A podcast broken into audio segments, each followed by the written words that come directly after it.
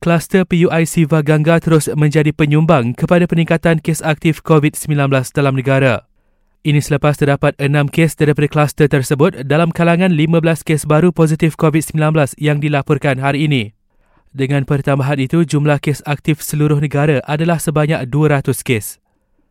Sementara itu, Kementerian Perdagangan Dalam Negeri dan Hal Ehwal Pengguna akan memastikan pelitup muka kanak-kanak dijual pada harga berpatutan. Pihaknya akan mengadakan perbincangan bersama pemain industri untuk memastikan harga pelitup muka kanak-kanak tidak membebankan ibu bapa.